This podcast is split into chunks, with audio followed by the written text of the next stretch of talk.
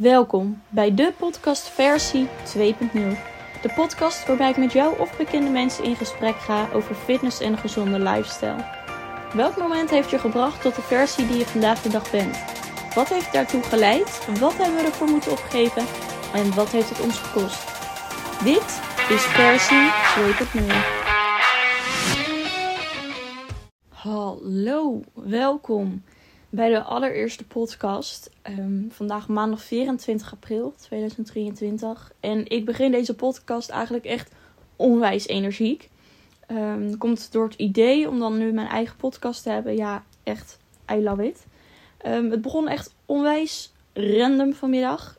Dat ik opeens dacht, toen ik op de wc zat, hoe leuk zou het zijn als ik met verschillende mensen in gesprek ga over... Um, En tegenwoordig heeft iedereen uh, zijn eigen podcast. Over welk onderwerp dat dan ook mag gaan.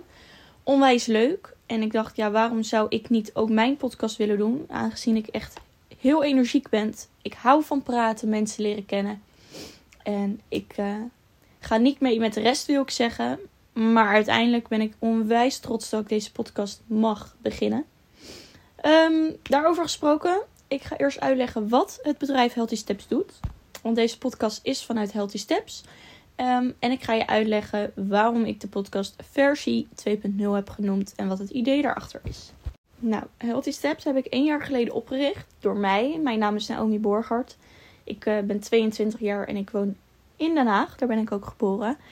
Um, om te beginnen op mijn zestiende. Toen begon ik met stage lopen. In de fitness. En heel veel plezier daar gehad. Daar behaalde ik mijn fitness A. Nou, dat volgde door fitness B. Ik uh, kwam in een andere sportschool terecht. En in de fitness viel mij toen eigenlijk steeds vaker op dat wanneer ik alleen mensen begeleide, één op één, dat dat niet iets is wat ik maar altijd wilde doen. Het voelde alsof ik een soort van iets extra's wilde doen om het gehele gezondheidsbeeld aan te pakken van een persoon die ik dan begeleid. Um, nou ja, op mijn achttiende haalde ik naast mijn lifestyle sport- en bewegenopleiding daarom ook nog andere diploma's. Uh, dat is een zelfstudie die ik heb gedaan naast mijn opleiding. En daar heb ik stress- en slaapmanagement gehaald. En obesitas en eetgedrag. En dat kwam voornamelijk omdat ik namelijk inzag dat met P T ik niet iedereen kan verder helpen naar zijn of haar gewenste doel. En dat er eigenlijk veel meer achter zit dan alleen een uurtje begeleiding en iemand weer naar huis sturen. En niet wetende ja, hoe iemand thuis eigenlijk zijn leven verder weer oppakt. De grootste oorzaak daarvan is echt het gedrag van de mens, heb ik geleerd. Iets wat tijd nodig heeft. En dat is evenals het aanpakken van bijvoorbeeld stress, slaap, omgevingsfactoren of een mindset. En Healthy Steps is gewoon een bedrijf die meer biedt dan alleen de personal training en dan ook verder kijkt. Momenteel geef ik personal training in twee sportscholen. En heb ik mijn eigen klanten die ik help. Dat kan zijn personal training buiten of online, een bootcamp, één op één begeleiding, dat gaat over de mindset en positiviteit. Of ik heb geregeld um, eenendertig daagse challenges. En zo gezegd, zo gedaan. Nou heb ik al minimaal een jaar heel veel plezier met mijn eigen bedrijf. Waarbij ik echt al heel veel mensen heb mogen helpen. Waar ik onwijs dankbaar voor ben. Um, en dan nu de reden van de podcast, versie twee punt nul. Dat is de reden die ik koppel aan mezelf. De versie twee punt nul, dat doet mezelf heel erg denken aan mezelf van de afgelopen paar jaar, mag ik bijna wel zeggen. Um, dat komt gewoon omdat ik mezelf verloor eind tweeduizend eenentwintig. Dat was rond de coronaperiode.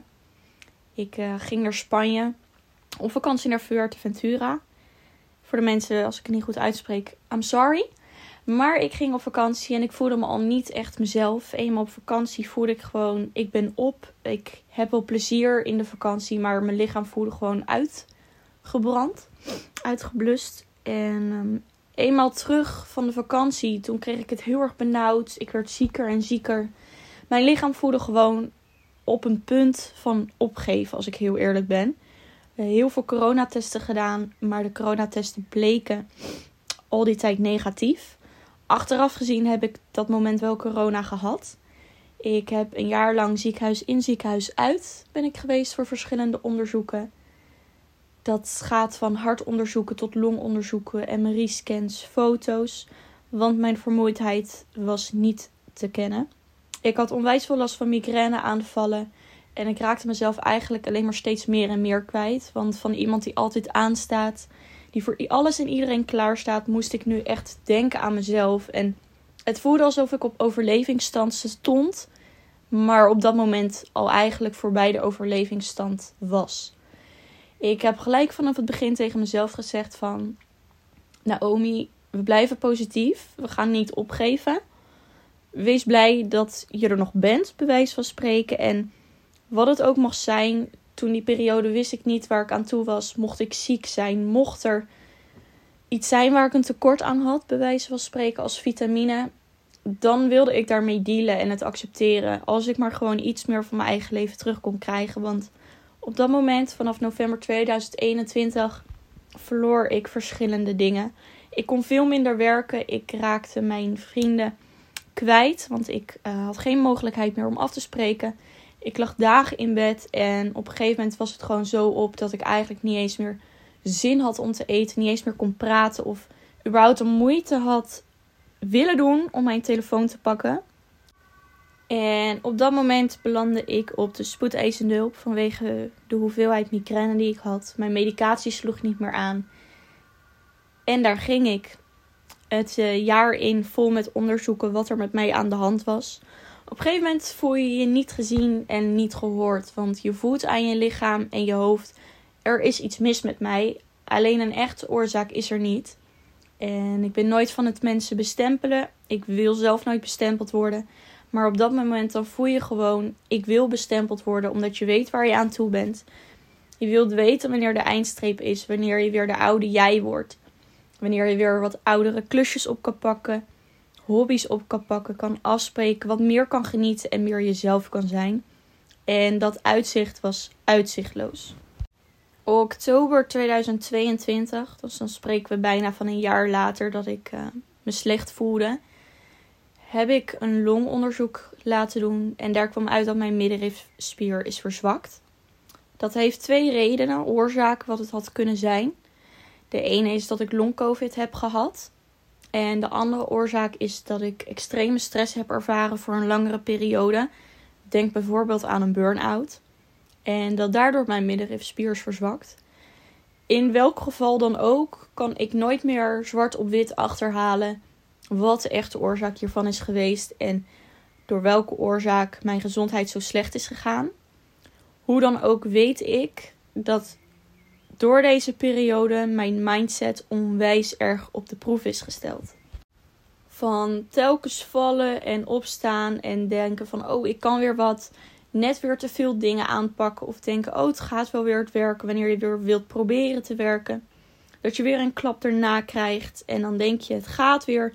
Nou zo durf je op een gegeven moment en leer je vooral op een gegeven moment ook nee zeggen en leer je vooral jezelf kennen. Dat is lastig. Dat is heel lastig, kan ik je vertellen. En ik kan het anderen heel vaak meegeven. En zeggen, doe rustig aan. Denk aan jezelf. Luister naar je lichaam. Maar mensen zoals ik, die zijn eigenwijs. Die gaan maar en die gaan maar. Als jij geen nee zegt, dan zegt je lichaam wel nee. En dat heeft gebleken op welke manier het dan ook heeft moeten zijn. Nou, nadat ik wist dat mijn middenrifspier is verzwakt, heb ik verschillende dingen geprobeerd, zoals fysio. En vooral balans vinden tussen werk, ontspanning en het langzaam revalideren. Ik heb mijn eigen, eigenlijk revalidatie eigenlijk zelf opgezet. Um, althans, dat is gebeurd. En ik merkte vanuit mijn omgeving dat heel veel mensen tegen mij zeiden van...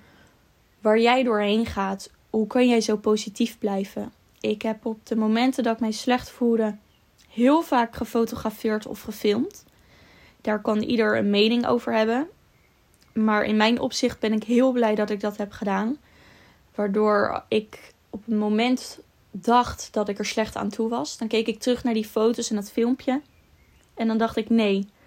Op dit filmpje, daar voelde ik me pas slecht. En dat gaf me telkens zo'n kracht om toch weer door te gaan. En terug te reflecteren op waar ik eigenlijk vandaan kom. Mensen vonden mij dus positief, zoals ik net zei. En ze vroegen, hoe kan jij zo positief zijn en blijven? En dat gaf mij soms zoveel energie dat mensen dat zagen en zeiden tegen mij. Dat ik dacht, ik wil hier ook iets mee doen. En zo gezegd, zo gedaan. Zo ben ik uh, mensen ook gaan vertellen over positiviteit en hoe belangrijk dat is. Door deze hele situatie heb ik dus vooral geleerd om positief te blijven. Om dankbaar te zijn voor echt alle kleine momenten. Ik kan echt zeggen dat ik de dood in de ogen heb gekeken. Vooral komt dat door mijn paniekstoornis die ik heb gehad. En waar ik bijna zo goed als af ben, mag ik hopen. Um, op een gegeven moment waren de prikkels en het beginnen van werk was weer zoveel dat mijn hoofd opnieuw overstroomde. En ik mag zeggen dat sinds ik bij de psycholoog loop dat onwijs fijn is. Ik heb zoveel geleerd naast de dankbaarheid en het nee durven zeggen. Om echt een balans te maken tussen werk, ontspanning en dingen doen die je echt leuk vindt. En ik merk dat sinds ik er echt ruim anderhalf jaar uit heb gelegen, ik weer zo energiek ben. Weer vol met inspiratie en ideeën zit. En daarover gaat deze podcast. Er zijn namelijk zoveel mensen die een bepaalde situatie hebben meegemaakt in hun leven.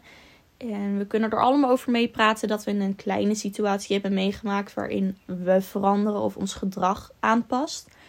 Maar er zijn heel veel mensen die echt een heftige, ingrijpende gebeurtenis hebben meegemaakt.